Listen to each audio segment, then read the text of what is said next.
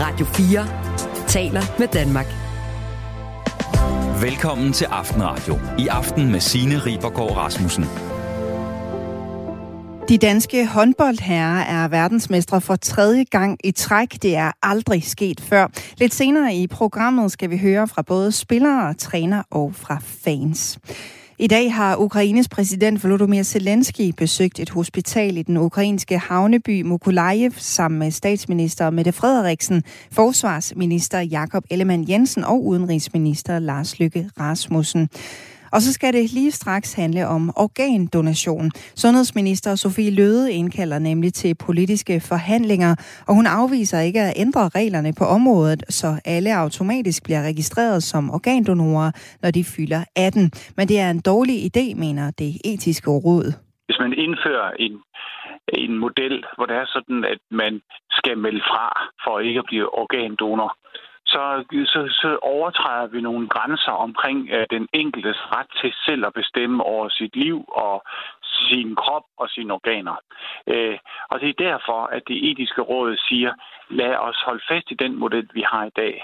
Sådan lyder det fra Leif Vestergaard Pedersen, der er formand for det etiske råd. Ham skal vi høre meget mere fra om ikke så længe. Men først vil jeg gerne høre fra dig. Skal vi gøre organdonation automatisk herhjemme, så man altså automatisk bliver registreret som organdonor, når man fylder 18? Man vil til enhver tid kunne fremmelde sig igen, men det skal man så gøre aktivt.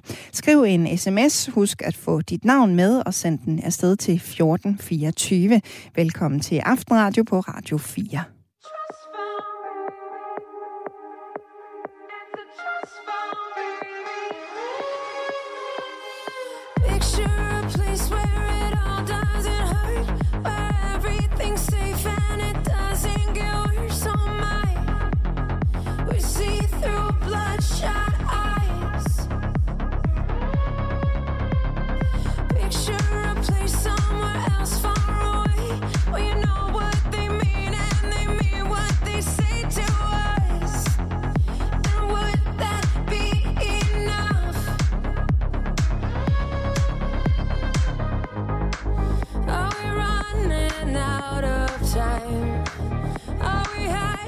from the light? Are we just too scared to fight for what?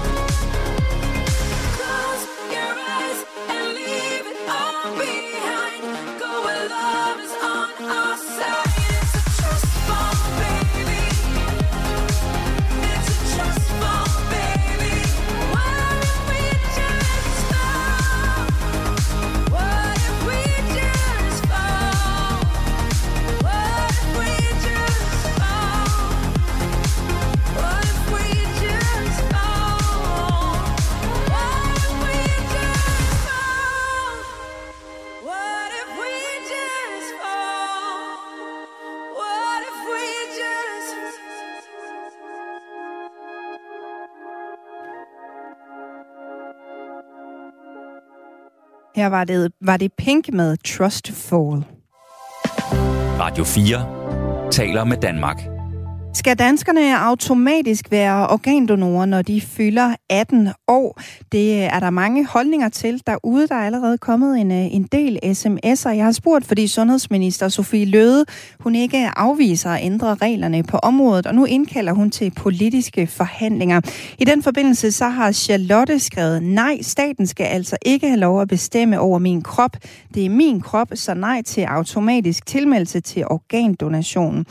Omvendt så skriver den glade chauffør, selvfølgelig skal alle, der være organdonorer, gerne automatisk efter man er fyldt 18 år. Alt andet vil jeg mene er selvisk. Nu øh, skal vi høre, hvad Sofie Løde siger om den her sag. Hun har sagt i dag, vi er fra regeringens side åbne for at drøfte hele området. Dermed er vi åbne for at fortsætte med informeret samtykke som i dag, og åbne for at drøfte en blød variant af aktivt fravalg, siger hun. Og en blød variant af aktivt fravalg, det betyder ifølge Sofie Løde, at alle danskere automatisk er organdonorer, når de fylder 18 år, men at pårørende har det sidste ord, hvis man ikke aktivt har givet sin stilling til kende. Aktivt tilvalg, det betyder, at man har givet samtykke til at donere nogen eller alle organer efter vedkommende død, og det sker ved, at personen enten har tilmeldt sig donorregistret på sundhed.dk, eller har udfyldt et donorkort på sig, eller har sagt det til pårørende. Aktivt fravalg eller formodet samtykke, som vi taler om her, det betyder, at sundhedspersonalet som udgangspunkt regner med, at du vil give dine organer væk, medmindre du selv har været inde og aktivt fremelde dig som organdonor. Men i ny udtalelse siger etisk råd klart nej til det her og fastholder, at danskerne også fremover aktivt skal tilvælge at være organdonorer. Ifølge Leif Vestergaard Pedersen, der er formand for det etiske råd, så er der nemlig et problem ved, at alle automatisk bliver organdonorer, når de fylder 18. Hvis man indfører en, en model, hvor det er sådan, at man skal melde fra for ikke at blive organdonor, så, så, så overtræder vi nogle grænser omkring øh, den enkeltes ret til selv at bestemme over sit liv og sin krop og sine organer. Øh, og det er derfor, at det etiske råd siger, lad os holde fast i den model, vi har i dag, hvor det er sådan, at det er øh, øh, den enkelte, der skal sige ja øh, til at og donere sine organer. Øh, det respekterer den enkeltes Øh, ret til selv at bestemme. Og det, det øh, bygger sådan set også på de principper, som er hele fundamentet på det sundhedsvæsen, vi har, hvor det er sådan, at vi ikke gør noget ved en patient, uden at patienten har sagt ja til det. Øh, det, det, det er et vigtigt princip, og det er vigtigt for at opretholde en tillid til sundhedsvæsenet og til, at vi respekterer den enkelte person. Men på trods af, at man altså altid kan trække sit samtykke tilbage, så bakker det etiske råd altså ikke op om forslaget, siger Leif Vestergaard Pedersen. Forskellen på de to modeller, altså den model, vi har i dag, er sådan en blød model for tilvalg, hvor det er sådan, at, at, den, at den enkelte selv vælger til, ligesom du har gjort, vælger til, jeg vil gerne være donor, og så har de pårørende i virkeligheden det sidste ord og kunne, øh, øh, kunne eventuelt øh, ændre på den beslutning. Den, det ministeren foreslår, det er en anden form for blød model, hvor der er sådan udgangspunkt der er, at du er donor, øh, medmindre du vælger fra, og så har de pårørende under alle omstændigheder det sidste ord øh, i den sag. Øh, når det er sådan, vi så alligevel siger fra det etiske råd, lad os holde fast i den model, vi har i dag, så er det på grund af den der respekt for den enkelte og, og det princip, sundhedsvæsen bygger på. Men det er også fordi, at vi faktisk kan være en lille smule bekymret ved at lave sådan en model, hvor, hvor man som udgangspunkt siger, at vi tager dine, dine organer, medmindre du siger nej, kan få en reaktion for nogle danskere til at sige, så øh, det skal I godt nok ikke gøre, så nu melder jeg mig helt ud af systemet. Øh, øh, og, og i virkeligheden sætte noget af den store tillid, der er til vores organdonationssystem øh, i Danmark, sætte det lidt over styr. Ifølge formanden er det en reel risiko, at folk helt vil droppe at donere organer, hvis de føler sig presset til det. Det er i hvert fald, hvad det etiske råd hører, siger han det er jo ikke sådan, at det har vi ikke kunne lave nogen undersøgelser af, men når vi sådan prøver at høre øh, på hvad, hvad, det, den diskussion, vi møder, når vi er ude i det etiske råd, så, så må vi altså sige, at det er en af, det er en af de ting, som, som, som, som er i vores vægtskål. Og så det andet, det er, at vi, vi, vi har faktisk en meget stor sympati og øh, medfølelse for de mennesker, der står og venter på ventelisten øh, for at få en organdonation. Så derfor vil det tælle rigtig meget, hvis det var sådan, at der var noget, der tyder på, at ved at ændre princippet her, som ministeren er inde på, øh, at så vil vi få mange, mange flere organdonorer. Det er der ikke noget, der tyder på. Øh, der, er, der er noget, der tyder på, at når man laver om på det her øh, system, øh, så laver man en stor informationsindsats, og den store informationsindsats øh, kan i sig selv få flere til at melde sig som donor. Men det er ikke nødvendigvis det der med, at man ændrer systemet til et formodet samtykke. Det er faktisk lidt tvivlsomt om, hvad der vil komme ud af det. Mm. Så derfor ud fra en samlet betragtning, så siger et flertal i det etiske råd, lad os holde fast i den måde, vi har i dag, og lad os så supplere det med en model, hvor det er sådan, at vi bliver mindet om, at det er vigtigt at have stille, at vi bliver mindet om det med faste mellemrum, og du der kan spørge, blive spurgt efter, kunne du tænke dig at være organdonor? Ja, nej, ved ikke. Og så øh, svarer du på det, og så øh, efter noget tid, øh, måske et par år, eller tre, så bliver du spurgt en gang til. Øh, ikke for, at du skal lave dit svar om nødvendigvis, men fordi vi gerne vil have en høj tilslutning baseret på et aktivt tilvalg i Danmark. Leif Vestergaard Pedersen mener ikke, at det er en risiko, at folk ignorerer påmindelser om, at de skal tage stilling så har du muligheden for at sige, øh, øh ved ikke. Og hvis man nu kombinerer det øh, sammen med, med, med forskellige, med, med, med forskellige øh, ting, hvor du øver dig i kontakt med det offentlige, så, kunne, så, så, så tror jeg ikke, men det, vi ved det jo ikke, for vi har ikke prøvet det i Danmark, men så tror jeg faktisk, at det er med til at, øh, at give en opbakning øh, til øh, og, og, og, og en stillingtagen. Vi ved faktisk, at der er en del danskere, som gerne vil organdonor, men som ikke lige har fået meldt sig til. Og det er man, øh, man i forbindelse med en eller anden handling får nemt ved at sige ja til at være organdonor, det kunne øh, formentlig øge antallet af organdonorer i Danmark. Vi ved øh, faktisk fra undersøgelser, at øh, der er en del danskere, som har sagt, jeg vil egentlig gerne, altså, som er meget positive over for organdonation, og en del, der faktisk siger, jamen, jeg har ikke lige fået, fået meldt mig til, men, men, øh, men, men det gør jeg lige om lidt. Øh, eller, eller, eller det, det kunne jeg godt tænke mig at melde mig til, men ikke har fået gjort det af, af forskellige årsager. Øh, så, så det ved vi rent faktisk, at, at det, det er der danskere, der gerne vil. Og selvom man allerede har formodet samtykke i mange andre lande, også i vores nabolande, så halter Danmark på ingen måde bagefter, lyder det fra formanden. Nej, jeg synes sådan set, at måske i virkeligheden vi er lidt foran, fordi det lykkes os at have relativt mange organdonorer i Danmark, øh, sammenlignet med mange andre lande. Øh, selv om vi holder fast i, at den enkelte har retten til at træffe beslutninger om sine egne organer og sin egen krop, øh, på samme måde som de principper, der i øvrigt gælder øh, i vores sundhedsvæsen. Sidste sommer blev et borgerforslag behandlet, som netop handlede om det her. Der var dog ikke opbakning til det i Folketinget, men nu tager sundhedsminister Sofie Løde altså forslaget med til nye forhandlinger. Det var i sin tid Mads Peter Seppelov, der stillede forslaget, og han mener modsat det etiske råd stadigvæk, at automatisk organdonation er en god idé. Jeg var vidne til at se min datter forsvinde fra mig, øh, mig og min kone og min søn på en måned øh, efter et hjertesvigt på grund af en simpel halsbetændelse, som havde udviklet sig til nogle øh, bylder i hendes hjerte, som gjorde det svært, at det blev ødelagt. Og øh, efter ganske kort indlæggelse på Rigshospitalet, så blev jeg ringet op en formiddag, hvor jeg blev tilbudt, at Josefine kom på den såkaldte urgent call-liste, som er en prioriteringsliste for dem, der er i alvorlig krise og selvfølgelig ved at dø. Så det sagde jeg selvfølgelig ja tak til på Josefines vegne. Det gjorde hendes mor også. Det var den eneste mulighed for, at hun kunne overleve. Mm. Og det sidder jeg tilbage med i dag med meget, meget stor ydmyghed og taknemmelighed over for, at vores samfund det tilbyder mig og min familie, selvom det ikke lykkedes for hende at komme igennem livets nåleøje nummer to. Så øh, det er drivkraften bag mit, øh, mit borgerforslag, det er at øh, åbne op for en debat omkring det her etisk svære dilemma, som jeg også kan forstå, at det etiske råd har behandlet, og mange andre mennesker i det samme samfund har svært ved.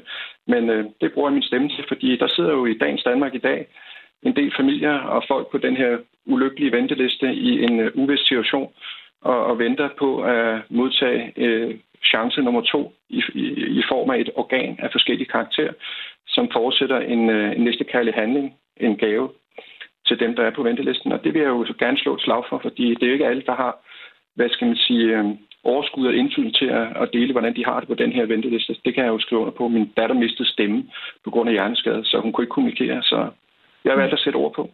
Mads Peter Sebelov kan godt forstå, at det etiske råd er bekymret over forslaget om automatisk organdonation, men han deler ikke den bekymring, siger han. Jeg mener helt bestemt, at øh, i erkendelsen af, at vi har en model i dag, som ikke virker efter hensigten, så er vi nødt til at søge, afsøge nye veje. Altså for udgangen af 2021, der var der 26 procent af den danske befolkning over 15, der havde taget, eller registreret deres holdning i donorregistret. Og ved udgangen af 2022, der var der 27 procent. Det vil sige en 1 procents forøgelse. Mm. På en eller anden måde, så er der noget i vores samfund, der ikke fungerer. Og det har været sådan igennem en overrække helt tilbage til 2008, hvor uh, Chris Mads Møller fra det tidligere konservative, hun havde stillet et uh, lignende forslag som mit. Ikke lige så omfangsrigt, men uh, det blev besluttet at det skulle indføres, men øh, det er ikke blevet det er ikke sket. Jeg tænker bare igen, at som samfund, så har jeg forståelse for, at vi kan være bekymrede for, at staten skal overtage ansvaret for vores organer og vores krop. Det er fuld forståelse for, at jeg anerkender den holdning og den bekymring. Men det er så ikke det, der er tilfældet i mit borgerforslag, som jeg har fremført. Tværtimod. Altså, jo mere indsigt og information vi får omkring døden og det der forhold til vores krop og vores organer, jamen så får man et mere nuanceret perspektiv til at kunne forholde sig til egen dødelighed og hvad der skal ske med ens organer efter sin død, med respekten over for, at man kan vælge det fra. Det står der altså, hvis man dykker dybere ned i mit borgerforslag, og den mulighed vil jo stadig være der. Det er simpelthen erkendelsen af, mit perspektiv, vi har en model, den virker ikke mm. efter hensigten. Vi er nødt til at gøre noget andet. Og så forstår jeg, at det kan vække bekymringer, og dem synes jeg, man skal lytte til og dykke ind i og finde ud af, øh, hvordan man kan imødekomme, at folk de bliver så bange, som det etiske råd udtaler, de er for, at der skal være øh, risiko for, at folk de bliver krænket, mit perspektiv, eller for den sags skyld, at vores sundhedsvæsen ikke er kompetent nok til at kunne varetage, øh, hvad skal man sige, at det forholder sig til at respektere det enkelte individs ønske og holdning. Mm. Det mener jeg netop, der kommer mere fokus på ved at vende lovgivning om, fordi der er ingen tvang forbundet med det her. Man har jo sin frie vilje til at gøre det fra, og det er underkøbet på et mere nuanceret, oplyst grundlag. Det er i hvert fald mit perspektiv, så jeg er svært ved at forstå det.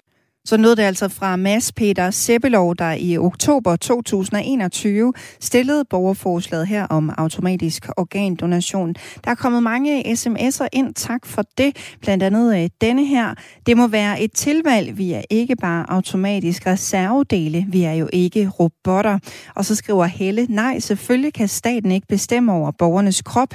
Enig med etisk råd, lad os beholde den nuværende model. Jeg vil stadig meget gerne øh, høre fra dig derude, som endnu ikke har givet dit besøg med, er ideen her om automatisk organdonation, når øh, man fylder 18 år en god idé eller ej. Man kan altid øh, vælge det fra igen.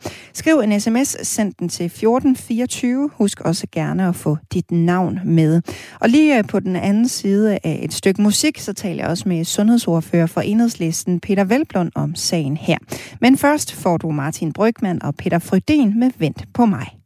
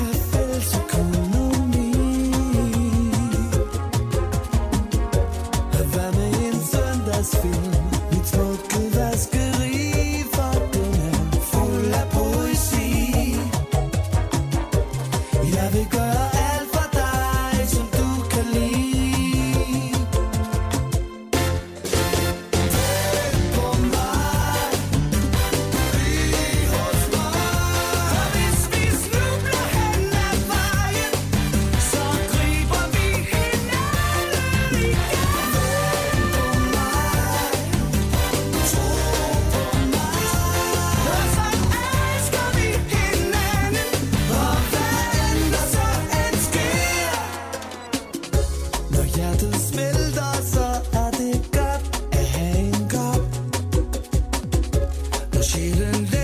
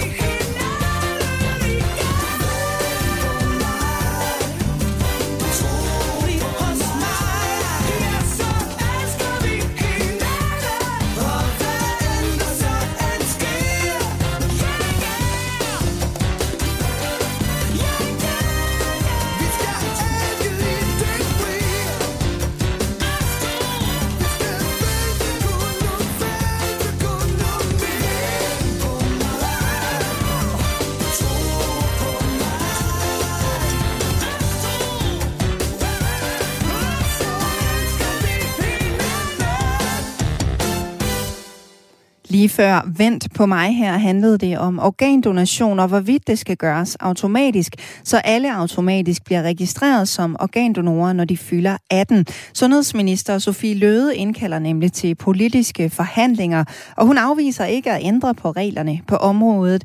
Det etiske råd siger til gengæld nej tak til automatisk organdonation, og det gør du også, Peter Velblund. God aften.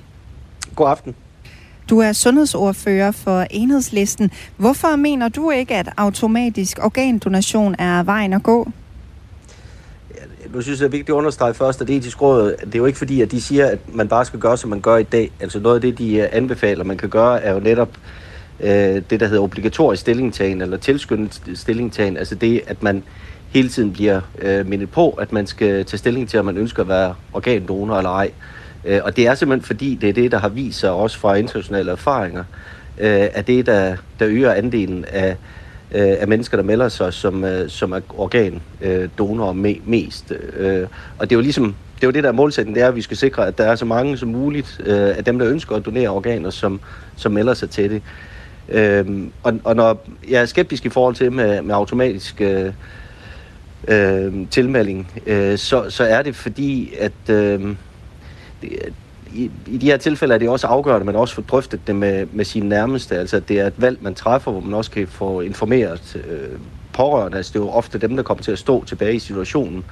Øh, og, og derfor vil man op, ofte opleve, hvis, hvis det er automatisk øh, stillingtagen, at hvis, øh, hvis den afdøde øh, selv ikke har taget stilling, ja, så vil øh, de efterladte komme til at stå i en situation, hvor de så øh, vil sige nej, fordi de er usikre på, hvad, hvad, hvad, hvad den afdøde selv øh, har tænkt, plus at der også er den risiko, som etisk råd også peger på, nemlig at der kan være nogen, som simpelthen er den opfattelse, at det skal ingen, altså det skal ingen andre blande sig i. Altså det skal ikke være statens beslutning, om, om man ønsker at donere eller ej. Øh, så selvom de egentlig øh, godt vil være villige til at være organdonor, så fremmelder de sig simpelthen, fordi at systemet er, som det er. Så, så jeg synes, vi skal lytte til, til de anbefalinger, der kommer fra etisk råd om at sige, at øh, vi fastholder det informerede samtykke, altså det, at man selv tager stilling, men så at man kombinerer det med en tilskyndet stillingtagen, altså at man jævnligt bliver mindet om, øh, at man skulle huske at tage stilling, øh, fordi så får man netop snakken med, med de nærmeste og pårørende om, hvad, hvad det er, man har valgt. Hvis der blev indført øh, formodet samtykke, som det hedder i Danmark, altså automatisk organdonation, så er man mm. jo i sin fulde ret til at trække samtykket tilbage. Øhm, Anne-Marie har også øh, skrevet en sms. Hun skriver, det er helt ok med automatisk organdonation. Man kan jo bare vælge det fra, hvis man ikke vil. Jeg har selv valgt det til. Øhm, hvorfor er det problematisk, når man jo netop bare kan trække det her samtykke tilbage igen?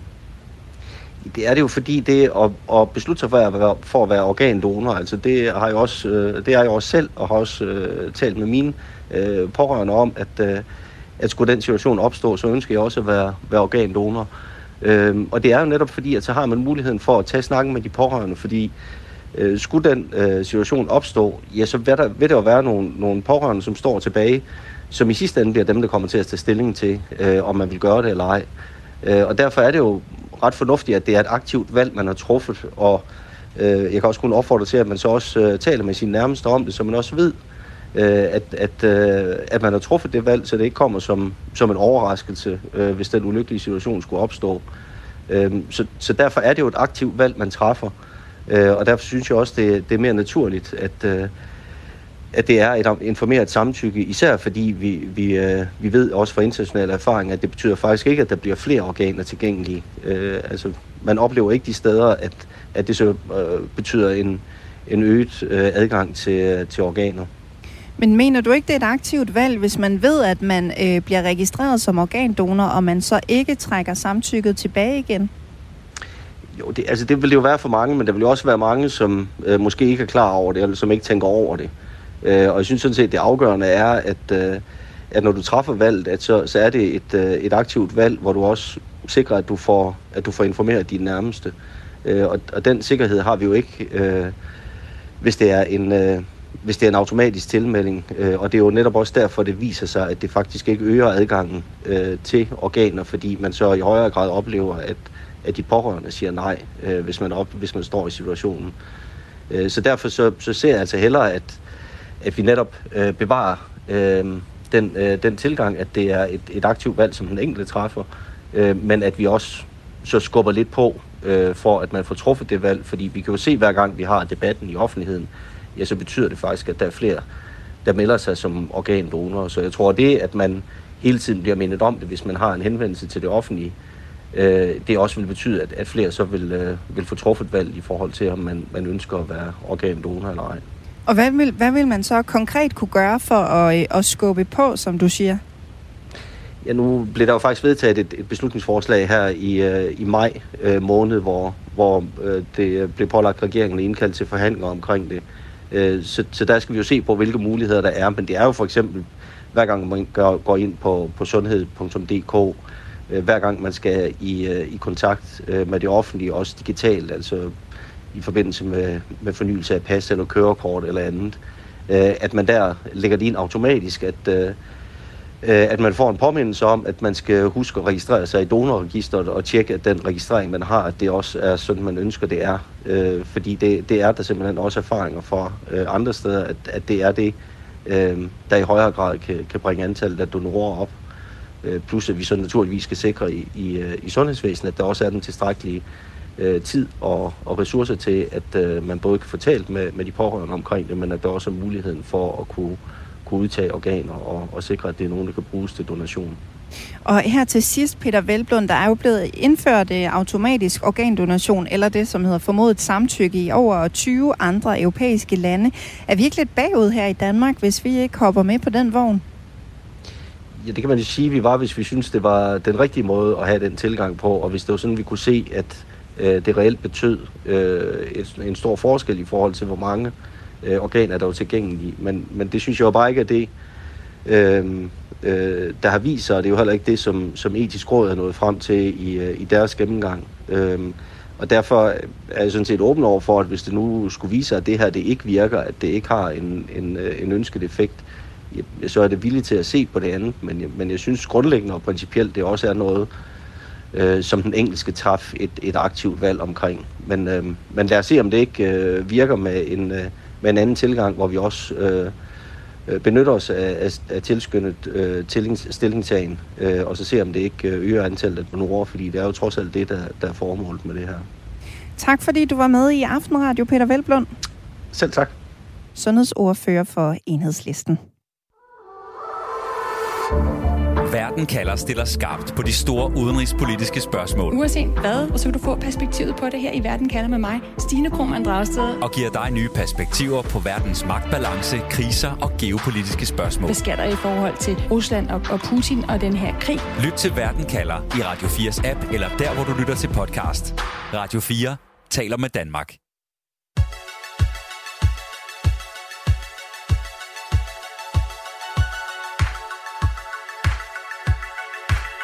Hands on my neck, and you won't let go.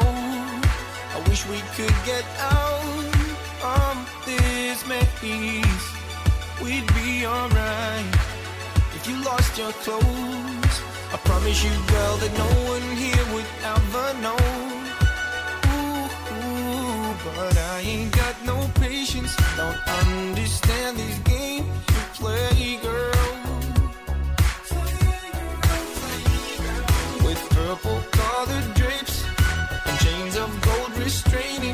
Soul, girl. I say, there's no time for faking. Your body's shaking to my beat. I'm drifting. For no hope, you'll be mine, and I'm drifting. Cause your body's shaking to my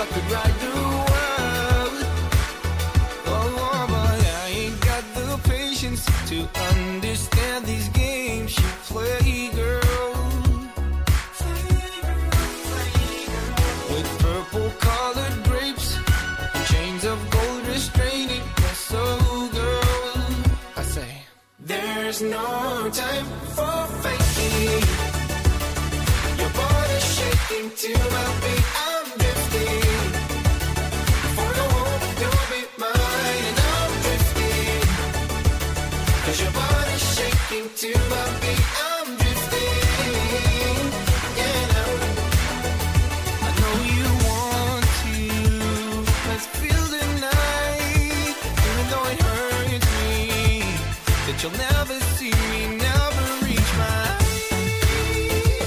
But your hazy love, but you never, never be. There's no time for faking. Your body's shaking to my beat. I'm drifting. Before we go home, you'll be mine, and I'm drifting. Cause your body's shaking to my beat.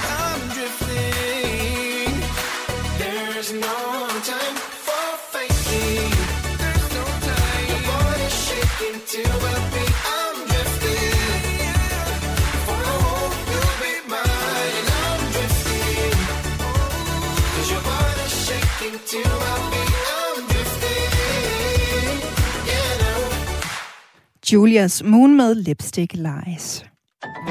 Du lytter til Radio 4. De danske håndboldherrer er verdensmestre for tredje gang i træk. Det er aldrig sket før. I finalen i går slog Danmark Frankrig med 34-29. Og lad os lige starte med at høre fra landstræner Nikolaj Jakobsen umiddelbart efter kampen i går. Altså, det, det er vanvittigt svært at sætte ord på lige nu, ikke? fordi nu er det sådan en forløsning af, af hårdt arbejde og en, en lang turnering. Øh, så de skal også lige have lov til at synke ned, øh, men det der med at, at skrive historie og gjort noget, som ingen andre har gjort før, det, det, det giver det lige lidt ekstra. Men mere for mig er det jo mere det der med at få det hele til at gå op i en højere enhed og få det til at kulminere og så se nogle øh, glade spillere. Ikke? Altså, det, er jo, det er jo derfor, jeg elsker at være, at være træner. Og det er en stor præstation. Det vurderer også øh, Jonas Løjtved, der er journalist og har dækket slutrunden for Radio 4. Og det er en kæmpe stor øh, bedrift, og det bevidner jo totalt om, at Danmark de har virkelig en gylden generation på den her herreside. Det startede jo, altså det er jo i princippet stadig generationen med Mikkel Hansen og Niklas Landin, der har været de bærende profiler på det her hold gennem 13 år. Og så har det jo så især været siden det her forløsende første VM-guld kom på hjemmebane i 2019, der så bare har ført øh, nogle flere øh, med sig. Og det har bare været kendetegnet af uanset hvem der er kommet ind på det her hold. Altså i 2021 ved VM-guld nummer to, der var det især Mathias Gissel og Magnus Savstrup, der kom ind og tog både Danmark og hele håndboldverdenen med storm. Og i år har det så været Simon Pytlik. Uanset hvem der kommer ind på det her hold, så præsterer de bare på et top, top, top højt niveau.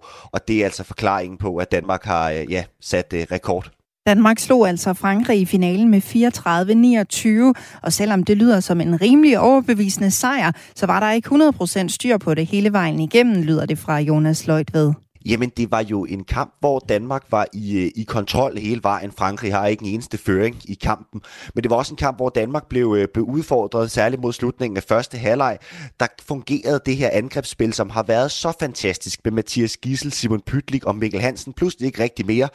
Frankrig fik styr på det. Og så til anden halvleg, der kom kaninen Rasmus Lauke, der kun nærmest har spillet forsvar i den her turnering, var skadet hele den første uge.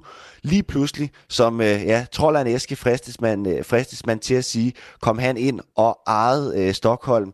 Han laver 10 mål på, øh, på 11 forsøg til, øh, ja, med, med et hav af assist oveni. Det var, det var Laukes aften i Stockholm, og når han spiller på det niveau, så er han en af verdens bedste. Og der var altså også øh, flere af holdkammeraterne, der efterfølgende hyldede øh, Rasmus Hauges magi, kan vi vel kalde det, og sagde, at det var en af de måske, den måske allervæsentligste årsag til, at Danmark de kunne stå med guld. Tre verdensmesterskaber i træk er imponerende nok i sig selv, men ifølge Jonas Løjtved, så kan det blive endnu vildere det vilde er jo, hvis man allerede nu sådan skal pege på en VM-favorit til 2025, så tror jeg, at langt de fleste de vil sige, at der er Danmark øh, favoritter igen. Og det er, jo, øh, det er jo på grund af det, som jeg var inde på tidligere, med de her unge spillere, der bare er kommet ind. Der er altså rigtig mange års øh, tophåndbold i nu, i Mathias Gissel, i Simon Pytlik og i, og i Magnus Savstrup og company og Niklas Landin. Altså selvom han har været med i de her øh, jamen, 14-15 år, så er han altså heller ikke på vej på, øh, på pension lige, øh, lige forløbig. Så det er et dansk hold med en massiv talentmasse, og det er der også rigtig mange af spillerne, der snakker om efter sådan en kamp. Alle de spillere, der ikke er med øh, til den her slutrunde. Både dem, der er helt øh, uden for truppen, og jo altså også bare for at tage et eksempel, en, en Jakob Holm, der ikke får spilletid i finalen. Altså lige nu, der er han playmaker i Fyxe Berlin, der er tophold i verdens bedste liga, Bundesligaen. Han får altså 0 minutter fra Danmark i finalen. Det siger en lille smule om, hvor stor en bredde der er på det her land. Så et andet eksempel, Kasper U. Mortensen, topscorer i den her verdens bedste liga, i den tyske Bundesliga. Han er heller ikke med til VM for Danmark. Der er en helt enorm talentmasse en enorm øh, bredde på, på det her danske landshold, som gør, at når Danmark de kommer til, ja i første omgang, så er det EM næste år, så kommer der også et OL, som Danmark også er kvalificeret til, og et VM om to år, jamen så vil det højst sandsynligt være Danmark, der går ind som titelfavoritter igen. Men hvad så egentlig med fremtiden i dansk håndbold? En af sportens største stjerner, Mikkel Hansen, er efterhånden 35 år gammel, så spørgsmålet er, hvor mange år der er tilbage i ham på banen. Mikkel Hansen, han, øh, han er ikke på vej ud. Han er jo stadig den her turnering, og han jo vist, øh, hvor, hvor formidabel han er. Men det er da klart, at, at der er jo en eller anden udløbsdato på et eller andet tidspunkt. Om den udløbsdato så er, øh, så er, når der er OL i Paris, hans gamle hjemby i sommeren 24, om det måske er, når der er VM. Danmark er jo medværter for VM i, i 2025. Det kan også være der. Det ved jeg ikke på et eller andet tidspunkt. Og så er der jo 42 år i Hans Lindberg ude på, ude på højre fløj. Det vil også undre mig, at vi ser ham igen sådan om, om, om 4-5 år men altså han bliver jo stadig ved med at holde højt niveau. Så der er der nogle af de spillere, vi har vendet os til at se, som sådan langsomt kommer til at gå på pension. Men, øh, men det er jo bare et, et godt eksempel, den her slutrunde. De nye, der kommer ind, jamen de præsterer bare på lige så højt, hvis ikke endnu højere niveau siger altså Jonas ved, der er journalist og dækker håndbold-VM for Radio 4. Rasmus Lauke blev kampens topscorer, efter han inden finalen kun havde spillet små 20 minutter. Han sagde sådan her til os efter kampen. det, var, det var jo vanvittigt. Altså, vi øh, kontrollerer den jo egentlig fra starten af sådan relativt godt med godt forsvar. Niklas, der, der står godt ikke og løber nogle kontra sådan lidt. Og så får de most, øh, most tilbage, og vi, får, øh, vi går lidt i stå med vores angrebsspil, og så siger Nico, at jeg skal holde mig klar til at spille øh, angreb i anden halvleg. Og ja, yeah. så prøvede jeg at gøre mig klar til det, og så, og så gå hen og spille noget håndbold. Lauke modtog også stor ros fra flere medspillere efter kampen. Her er det målmand Niklas Landin. Ja, jeg må bare tage hatten af for, for Rasmus Lauke. Øh, han, øh, det, var, det var virkelig hans fortjeneste, at vi jeg hele tiden havde de der 2, 3, 4 måls øh, forspring, og så Lauke og, og Simon Hytlik i den her turnering, det er, det er bare at tage hatten af.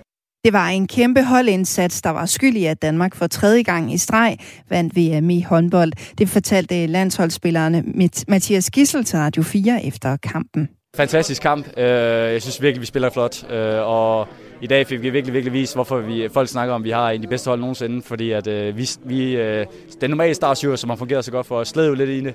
Og jeg tror også, vi så trætte ud, og de kørte fysisk på os. Og så kom Rasmus Lauke Mensa ind og spillede noget af det bedste håndbold, jeg længere har set. Og de har siddet på bænken i næsten hele turneringen. Og det bevidner bare om, hvor dygtigt det her landshold er. Og jeg er pavestolt over, at vi har gjort noget, ingen nogensinde har gjort før. En af dem, som havde taget turen til Stockholm for at se finalen i går, var Tina Seiler fra Nødebo. Hun var med i Radio 4 morgen i morges, da hun sad i fanbussen på vej hjem. Her beskrev hun kort stemningen i bussen. Øh, lige nu der er den død, men øh, lige efter kampen, der var der virkelig stemning i bussen. Og det er både tiden og pengene værd at følge de danske drenge, lyder det fra Tina Seiler. Jamen, det giver faktisk noget super som sammenhold, og det giver en oplevelse, som man bare ikke vil være foruden, og det er super, super spændende. Og meget af det er også noget, når man følger den danske liga, så ser du faktisk nogle af spillerne også, og det synes jeg er fedt. Og Tina Seiler fortalte også, at hun havde fået råbt en del til kampen i går. Håndboldherrene blev fejret på Rådhuspladsen i København lidt tidligere i dag, og her var journalist Jonas Løjtved også på pletten. Det her, det er brølet fra Københavns Rådhusplads for det danske herrelandshold er netop ankommet i bussen. Allerforrest, først ud af bussen, anfører Niklas Landin, der nu står på Rådhusplads, der vinker ud mod de tusindvis af fans, der er mødt op for at hylde dem. Her går han op på podiet, og han får pokalen løftet op. Han kigger ud på publikum med massive mængder af røde-hvide flag, og der løfter han pokalen og hør brølet fra København, der hjemkommer, der siger velkommen hjem til herrelandsholdet, der altså er verdensmestre efter at have vundet VM-guld i Sverige. Og på Rådhuset lød det sådan her fra overborgmester i København, Sofie Hestorp Andersen. Kære verdensmestre, kære alle sammen, i dag er det svært ikke at være stolt som dansker. For i dag fejrer vi, at I har slået alle rekorder og vundet VM i guld for tredje gang. Det er jo helt fantastisk.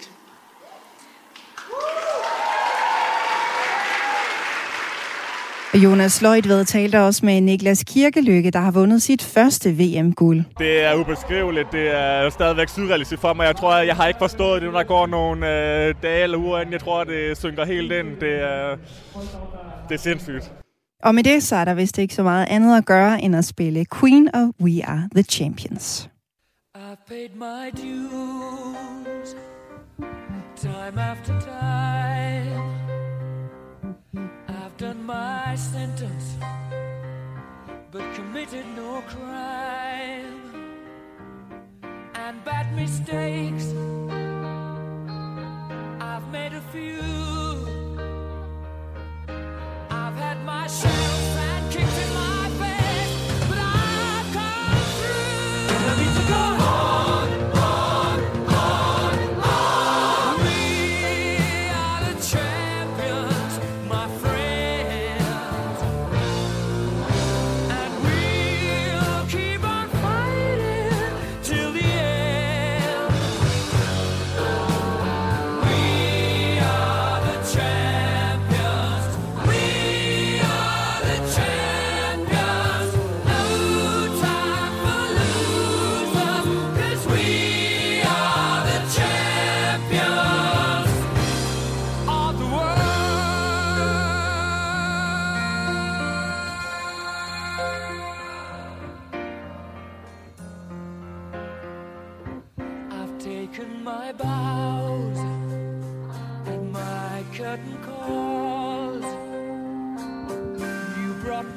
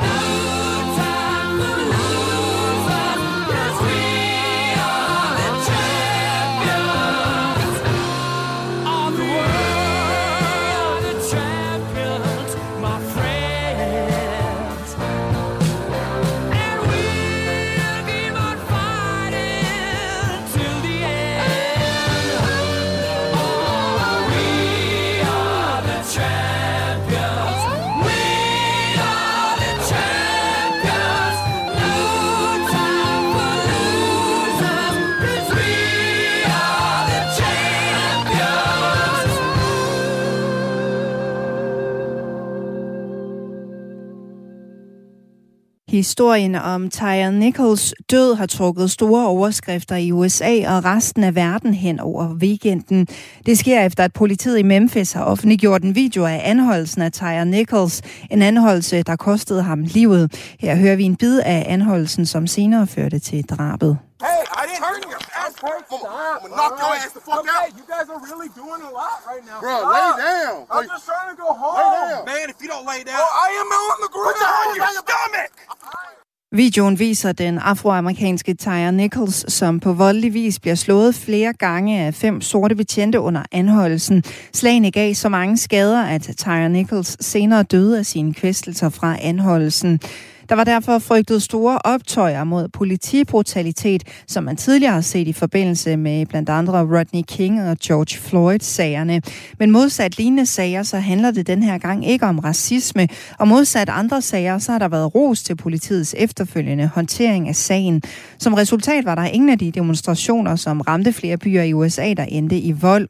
Og sagen her adskiller sig da også fra andre lignende sager, fortæller Anne Alling, journalist bosat i USA.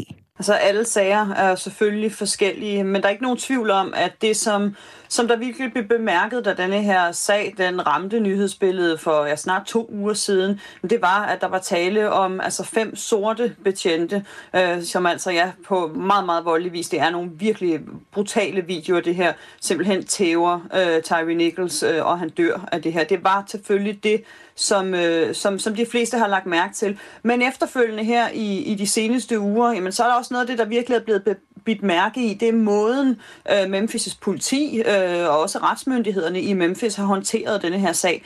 De var meget, meget hurtigt ude, langt inden denne her video, eller de her videoer blev offentliggjort, og fyre betjentene i andre sager, for eksempel i George Floyd-sagen, jamen der oplevede vi, hvordan der gik, hvordan betjentene de blev sendt på overlov i stedet for. Der gik lang tid også, før der blev rettet sigtelse. Men allerede i torsdags, så blev der rettet sigtelse mod alle fem betjente, og meget voldsomme sigtelser. De blev sigtet for både mor, øh, groft overfald og kidnapning. Så vi har altså set en meget hurtig reaktion fra myndighederne i Memphis, og så har de brugt lang tid også på at advare om de her videoer, som de ligesom har styret øh, offentliggørelsen af. De blev først offentliggjort i fredag, så der var lang tid, hvor politiet ligesom prøvede at, at, at forberede befolkningen på, hvor voldsomt og altså virkelig, virkelig vemmeligt det vil blive at se de her videoer. Ifølge Anne Alling er det svært at finde noget i videoen, som kan retfærdiggøre, hvorfor politiet agerede, som de gjorde det er meget svært at få, få øje på. Altså det eneste vil jeg sige er, altså da Tyree Nichols han bliver stoppet, og man ved i øvrigt ikke, hvorfor han bliver stoppet. Altså de her betjente er del af en øh, specialenhed for organiseret kriminalitet, og, og altså, Tyree Nichols har ikke nogen øh, pletter på straffeattesten, han er ikke kendt af politiet, og politiet har senere sagt, de kan simpelthen ikke be- finde belæg for, at han gjorde noget forkert. Så på den måde er det meget svært at få øje på, hvorfor de overhovedet stopper ham, og hvorfor de gør det så voldsomt. Altså, de river ham ud af bilen, øh, tvinger ham ned på jorden. Tyree Nichols, han, det, altså på mirakuløs vis, der lykkedes det ham at flygte, og han løber simpelthen fra politiet. Og det er, altså kan man sige, det er forbudt. Altså hvis man øh, bliver bedt af politiet om at lægge sig ned, øh, så skal man parere ordre, og det er selvfølgelig øh, for politiet en, en provokation og giver dem en, en fornemmelse af, at Tyree Nichols har gjort noget forkert, fordi han flygter. Så det er umiddelbart det, som det eneste, som peger på, at de kan ligesom eskalere mod ham, øh, men på ingen måde i, i den grad, vi ser i videoerne, at de gør. Og sager som den her er desværre langt fra usædvanlige i USA, fortæller, fortæller Anne Alling. Med sidste år i, i 2022, der blev der registreret 1176 personer i USA, som øh, døde øh, efter altså i politiets varetægt, eller kort efter at have været i, i politiets varetægt. Og det var det højeste tal registreret nogensinde. Øh, der er selvfølgelig stor forskel øh, på sagerne. Der er også sager, hvor politiet har handlet i, i selvforsvar, øh, og slet ikke alle sager, som, som ligesom har set offentlighedens søgelys på den samme måde, som den her har. Men det er et, øh, det er et problem, og det er også det, der ligesom har været medvirkende til, at det nu for eksempel i langt de fleste delstater er obligatorisk for politibetjente at have bodycams på sig, og der er et større krav for offentligheden om, at når de her sager sker, at man så vil se videoer, man vil se beviserne for at kunne, kunne lave en vurdering på, hvorvidt øh, betjentene ligesom handler inden for, for de rettigheder, de har. Sådan lød det altså fra Anne Alling, journalist bosat i USA.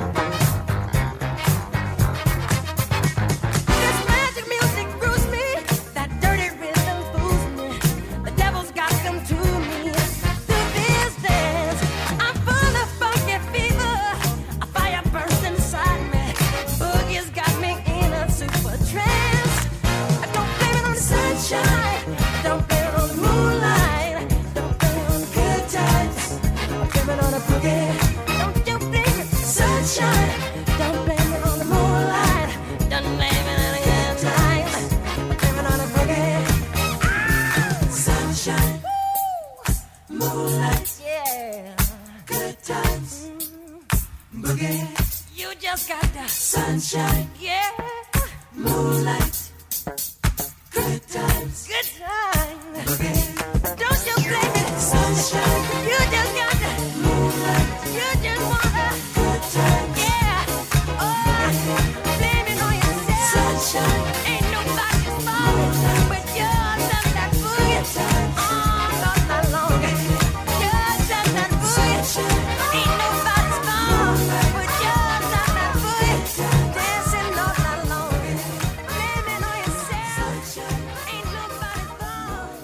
The Jacksons med Blame It on the Boogie.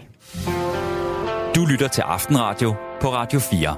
Ja, og Aftenradio på Radio 4 er tilbage efter nyhederne. I dag bliver de leveret af Henrik Møring. Klokken er 20. Radio 4 taler med Danmark. Du lytter til Aftenradio i aften med Signe Ribergaard Rasmussen. I dag har Ukraines præsident Volodymyr Zelensky besøgt et hospital i den ukrainske havneby Mykolaiv sammen med statsminister Mette Frederiksen, forsvarsminister Jakob Ellemann Jensen og udenrigsminister Lars Løkke Rasmussen.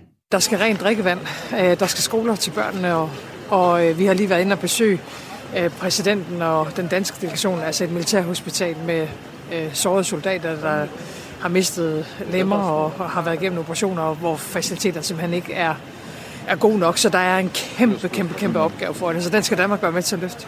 Sådan siger statsminister Mette Frederiksen til TV2 News fra Ukraine. Og så har forureningen fra Grænstedværket spredt sig til to boligområder i den sydvestjyske by Grænsted.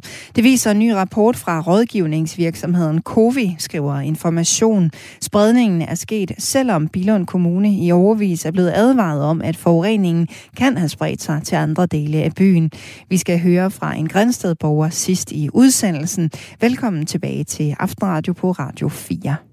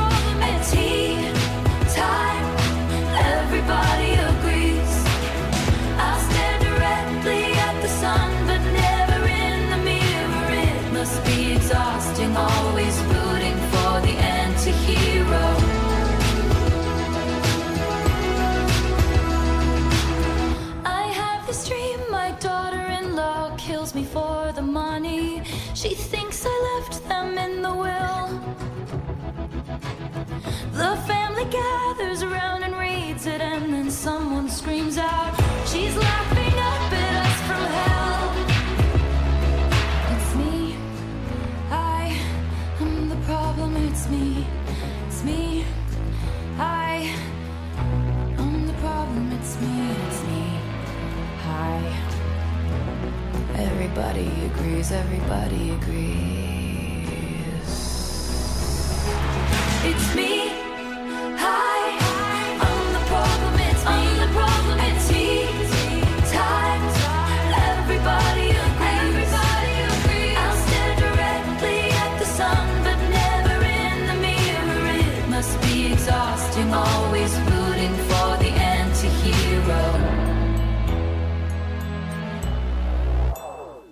Taylor Swift og Anti-Hero. Du lytter til Radio 4. En 8-årig pige og en 3-årig dreng med syrisk baggrund er døde efter to behandlingsforløb, hvor lægerne ikke brugte en tolk. De døde af lidelser, som normalt kan behandles i det danske sundhedsvæsen. Børnenes familier taler kun sparsomt dansk, og i begge tilfælde har det fået kritik fra fagfolk, at lægerne ikke fik fat i en tolk i forbindelse med undersøgelser af børnene i dagene op til deres død. Det har vi kunne fortælle her på Radio 4. Og det her med, at det kan have alvorlige konsekvenser for patienter med minoritetsbaggrund, hvis der ikke er brugt tolk, det har professor og overlæge på Indvandrermedicinsk Klinik på Odense Universitetshospital, Morten Sodemann, faktisk advaret om i overvis. Som læge risikerer man nemlig at gå glip af vigtige informationer, behandle forkert eller helt overse alvorlige symptomer på sygdom, siger han. Allerede tilbage i 2017 advarede han om problemer og foreslog, at Styrelsen for Patientsikkerhed skulle få registreret alle de sager, hvor der er sket fejl i behandlingen på grund af sproglige udfordringer. Jamen, vi foreslår, at man kigger mere systematisk på, øh, hvordan man ude i sundhedsvæsenet opfatter øh, sprogproblemer. Det var vores klare indtryk, at de ikke blev opfattet som, som en, øh, en utilsigtet hændelse eller en fejl, hvis man ikke brugte tolk. Og at de fejl, der opstår ved, ved dårlig kommunikation eller forkert kommunikation, ikke måtte øh, ligesom høre ind under det normale øh, fejlsystem. Så det er jo ganske, ganske få øh, af de øh, uheld, vi har, vi har set, som er blevet, øh, blevet anmeldt gennem tiden. Øh, men problemet var også, at mange af patienterne, som vi så, havde simpelthen så mange fejl, så det var næsten umuligt at pege på en enkelt fejl. Og allerede i 2017 havde Morten Sodemann et indtryk af, at omfanget af problemet var stort. Det var jo hovedparten af de patienter, vi modtog i hvert fald, som har været udsat for mindst en, øh, ofte to fejl, bare i løbet af det år, øh, op til den øh, henvisning, de fik til os. Så vi har analyseret de sygdomsforløb, øh, de har haft, øh, da de blev henvist til os. Og der kunne vi se, at, at langt over hovedparten af dem øh, havde været udsat for, for alvorlige misforståelser, eller, eller deciderede fejl, eller, eller fejlbehandling, eller fejldiagnoser, på grund af manglende øh, brug af tolk. Men Morten Sodemands advarsler blev ikke modtaget særlig godt, hvis man overhovedet kan tale om, at de blev modtaget, lyder det fra professoren. Jeg ved ikke, om de er blevet modtaget. I hvert fald ikke omsat til noget som helst, der ligner øh, handling på det. Altså, vi lavede også en rapport i 2013 med, med stort set samme indhold, at mange patienter ikke fik, øh, fik lov til at bruge tolk i samtalen med lægen. Altså omkring 30 procent af dem, der mente, de havde brug for det, havde ikke fået lov at bruge tolk i, i afgørende samtaler. Så, så det er jo ikke første gang. Jeg har holdt over 3.000 foredrag og skrevet to bøger om det. Men der er stadigvæk ikke nogen øh, hvad skal man sige, aktiv indsats fra nogle af styrelsernes side i forhold til det behandlingsmæssige. Jeg tror, at man under covid opdagede, at der i hvert fald er brug for igen at, at etablere nogle enheder, der, der kan varetage hvad skal man sige, kommunikation omkring forebyggelse. Men inde i behandlingssystemet er der ikke sket noget som helst. Konkret er det Sundhedsstyrelsen og Styrelsen for Patientsikkerhed, som Morten Sodemann kritiserer. Vi holdt, holder jo seminarer hvert år om patientsikkerhed, et nationalt seminar, øh, hvor de også er med og, og deltager. Øh, og jeg lavede en rapport med, med en opgørelse over et års øh, fejl og mangler, om man så må sige, øh, som jeg præsenterede på den konference, der var de også med, og vi havde også noget dialog efterfølgende om, om øh, hvordan man skulle opfatte de her øh, fejl, øh, og hvordan man skulle rapportere dem, men der skete ikke mere. Styrelsen for Patientsikkerhed har ikke noget overblik over, hvor ofte der sker fejl på grund af sprogproblemer i det danske sundhedssystem. I stedet er det op til sundhedspersoner selv at orientere om sprogproblemer, når de registrerer utilsigtede hændelser. Jamen, der er noget, der tyder på, at det er en helt grundlæggende opfattelse af, hvis problem det her er, og, og, og hvordan problemet skal analyseres. For allerede i, i 70'erne så man, at der var en stribe dødsfald øh, på grund af væskemangel blandt øh, børn i, i hovedstaden, var det altså børn af arbejdsmigranter fra, fra for eksempel Tyrkiet. Øh, og man også dengang kom frem til, at det er det, hvad der sker, når, når der er sprogbarriere, og folk må bare sige at lære dansk. Altså, der er noget holdningsmæssigt i det, som, som ikke har noget med sundhedsvæsenet at gøre, eller behandling at gøre, som gør, at folk ikke opfatter det som et problem, hverken i styrelserne eller ude øh, blandt øh, fagpersonale. Så det er sådan en helt grundlæggende tankesæt, der skal til, øh, der skal ændres. Øh, og det er jo det, vi prøver ved at undervise. Men, men vi er jo nødt til at have noget, noget faglig opbakning fra de styrelser, der, der bestemmer over det her område. De har tidligere sagt, at det ikke var en... Øh, altså det er jo en ekstern udbyder, så må sige. Det er nogen, der kommer udefra ind i sundhedsvæsenet, så det er ikke deres område. Så jeg ved ikke, hvem det er, hvis ikke det er styrelsen, der skal, der skal regulere det. Og det er ikke patientens eller patientens pårørendes ansvar at kunne godt nok dansk eller at bestille egen tolk, siger Morten Sodemann. Mange af de her øh, ulykker sker jo ofte i, i en relativt som man siger, akut sygdomsproblemstilling, øh, hvor øh, man går ud fra, at lægen har styr på det. Der står i sundhedsloven, at det er lægens ansvar at sikre sig, at patienten forstår, hvad der foregår. Det er ikke patienten, der har ansvaret ifølge sundhedsloven, det er lægen og sundhedsvæsenet. Så det er lægen og sundhedsvæsenet, der skal stille nogle, øh, nogle altså tolke, øh, hvad skal man sige, øh, adgang til tolkning øh, op på en måde, så det er nemt at gå til, og som gør, at det sådan set også er, er hvad skal man sige, den grundlæggende, det er, er, er den grundlæggende rutine, at man bestiller tolk, når man har fornemmelse af, at der er en sprogbarriere, især i akutte tilfælde, hvor det jo er afsindig afgørende, at man ved nøjagtigt, hvad det er, man skal handle på, og hvad det er, der er, er, er ved at ske. Der er en lang række diagnoser, man ved, øh, ofte er forsinket på grund af sprogproblemer, men der er også en lang række akutte situationer, hvor det går galt. For eksempel, hvis man er ved at få en blodprop i hjernen, øh, kan det ofte være et problem, hvis ikke der er en tolk med, og så går der for lang tid, og så kan man ikke behandles. Så det er et sundhedsvæsenproblem, og det er et styrelsesproblem. Det er ikke patientens ansvar, heller ikke ifølge sundhedsloven. For at det her ikke skal ske igen, er der behov for et fælles sæt retningslinjer, som hele det danske sundhedsvæsen skal følge, hvis de møder folk, der ikke taler godt nok dansk, som for eksempel forældrene til de to syriske børn, der nu er døde i hænderne på det danske sundhedsvæsen. Sådan lyder det fra Dansk Flygtningehjælp, hvor Mette Blauenfeldt er sektionsleder. Jamen, vi skal jo sørge for, sådan som sundhedsvæsenet i øvrigt gør, og, øh, og møde alle patienter forskelligt, sådan at vi kan behandle dem ens. Det vil sige, at hvis man møder nogle patienter, hvor der er sproglige øh, udfordringer, så skal man selvfølgelig sikre sig, at der er en tolk til stede, øh, sådan at øh, patienterne både kan give information og modtage information fra lægen, og sådan set det samme gælder jo øh, for lægen. Øh, så det skulle gerne være en lige så naturlig procedure og, og, og hvad kan man sige, proces som alle mulige andre i sundhedsvæsenet, at, at man naturligvis tilkalder en tolk, hvis man fornemmer, at det er nødvendigt for at gennemføre en samtale. Mette Blauenfeldt har flere bud på, hvorfor man vælger ikke at indkalde en tolk.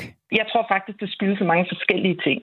Altså, jeg tror, både er der noget omkring selve de administrative processer. Hvis det opleves besværligt, åh, hvem er det nu, jeg skal ringe til? Hvad er det for et tolkebureau, vi plejer at bruge? Øh, hvordan foregår det ligesom. Hvis det først bliver besværligt, så, så kan det være en barriere. En anden barriere kan være, at, øh, at der er indført nogle særlige øh, regler i sundhedsloven, nemlig at voksne, som har boet mere end tre år i Danmark, de selv skal betale for tolkning. Allerede der, så kan man som, som læge begynde at blive lidt usikker. Gælder det nu egentlig også børnene, eller gælder det kun de voksne, og gælder det alle voksne, eller er der mulighed for at få dispensation fra reglen, hvilket der nemlig er, men det kræver så endnu en administrativ arbejdsgang at forsøge den øh, dispensation. Så jeg tror, der er mange forskellige ting, der gør, at det her desværre ikke sker helt så naturligt og hver gang, som det burde. Og sådan sagde Mette Blauenfeldt, der er sektionschef hos Dansk Flygtningehjælp. Styrelsen for Patientsikkerhed har ikke ønsket at stille op til et interview hos os på Radio 4 eller svare på kritikken. Men styrelsen har skrevet i en mail til os, at styrelsen flere gange har bidraget til emnet om sprogbarriere i 2007 og 2017, og at styrelsen anerkender fuldt ud, at der kan være situationer, hvor en sprogbarriere er en udfordring for patientsikkerheden.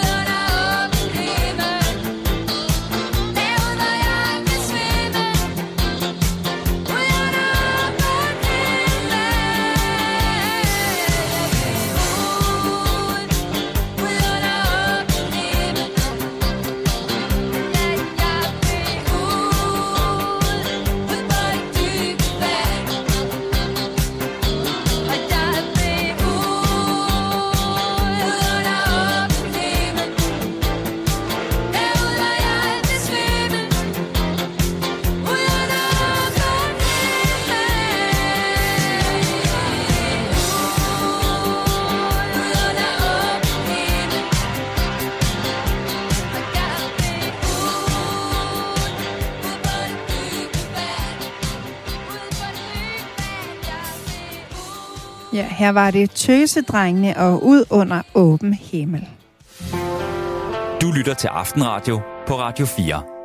I dag har Ukraines præsident Volodymyr Zelensky besøgt et hospital i den ukrainske havneby Mykolaiv sammen med statsminister Mette Frederiksen, forsvarsminister Jakob Ellemann Jensen og udenrigsminister Lars Lykke Rasmussen. Det skriver Zelensky på det sociale medie Telegram. Sammen med den danske statsminister Mette Frederiksen har vi besøgt de sårede ukrainske soldater på et hospital i Mykolaiv. Det er vigtigt, at vores krigere kan få ikke bare fysisk, men også psykologisk rehabilitering rehabilitering. Jeg er taknemmelig for alle de læger, som bekymrer sig om vores soldaters helbred, skriver Volodymyr Zelensky. TV2 har interviewet Mette Frederiksen i Ukraine, og her siger statsministeren, at der stadig er meget at gøre med genopbygningen. Der skal rent drikkevand, øh, der skal skoler til børnene, og, og øh, vi har lige været inde og besøge øh, præsidenten og den danske delegation, altså et militærhospital med sårede soldater, der har mistet lemmer og har været igennem operationer, hvor faciliteter simpelthen ikke er er god nok, så der er en kæmpe, kæmpe, kæmpe opgave for det, så den skal Danmark være med til at løfte siger statsministeren til TV2 News. Den danske hjælp med genopbygningen fremhæver Volodymyr Zelensky også i et opslag på Telegram. Siden de første dage af fuldskala-invasionen har Danmark hjulpet og støttet Mykolaiv, skriver han. Og udenrigsminister Lars Løkke Rasmussen er stolt over Danmarks hjælp, siger han til TV2 News i Mykolaiv. Og så er det også med sådan en lille portion stolthed på vores allesammens vegne, at vi altså med ret få ressourcer øh, kan bidrage til, at, at de kan få hverdagen til at fungere. Ikke? Og bliver sådan lidt optimistisk over at høre 50.000 mennesker vende tilbage til den her by på bare et par måneder. Men Danmark er slet ikke færdig med at støtte Ukraine, lyder det fra forsvarsminister Jakob Ellemann Jensen til TV2 News. Vi har støttet massivt. Vi kommer til at blive ved med at støtte massivt. Vi har besluttet i regeringsgrundlaget at oprette en fond øh, med henblik på at kunne fortsætte den her støtte, for det er nødvendigt. Altså, ukrainerne kæmper jo vores krig øh, i øjeblikket. De kæmper mod en grusom, en nådesløs fjende, og hvis den fjende vender, jamen så, så tager jeg ikke tænke på, hvor det ender. Vi skal støtte ukrainerne. Mykolaiv var blandt de første byer, der blev angrebet af russiske styrker, da Rusland sidste år indledte sin invasion af Ukraine. Før krigen var byen hjem for tæt på en halv million indbyggere. I dag bor der omkring 230.000 personer i byen. Resten er flygtet eller er blevet slået ihjel i bombardementerne.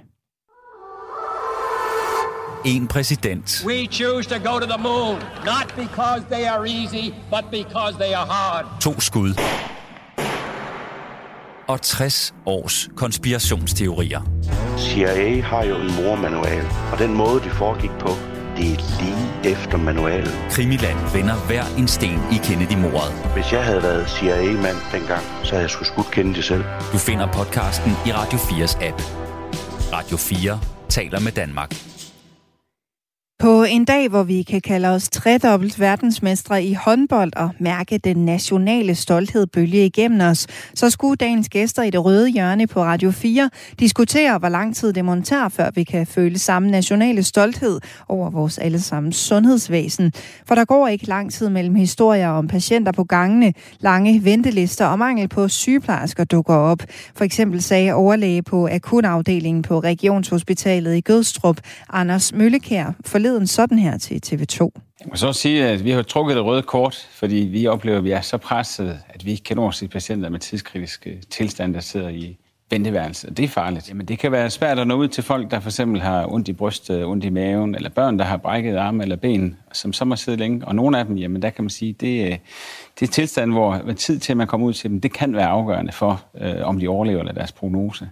Gæsterne i dagens udgave af Det Røde Hjørne var Kirsten Norman Andersen, sundhedsordfører i SF, Peter Velblund, enhedslistens gruppeformand og sundhedsordfører, og så Rasmus Lund Nielsen, nyvalgt for Moderaterne og formand for Folketingets sundhedsudvalg. Og først er det Rasmus Lund Nielsen, som bliver spurgt, om vi danskere kan regne med, at politikerne har styr på situationen i sundhedsvæsenet.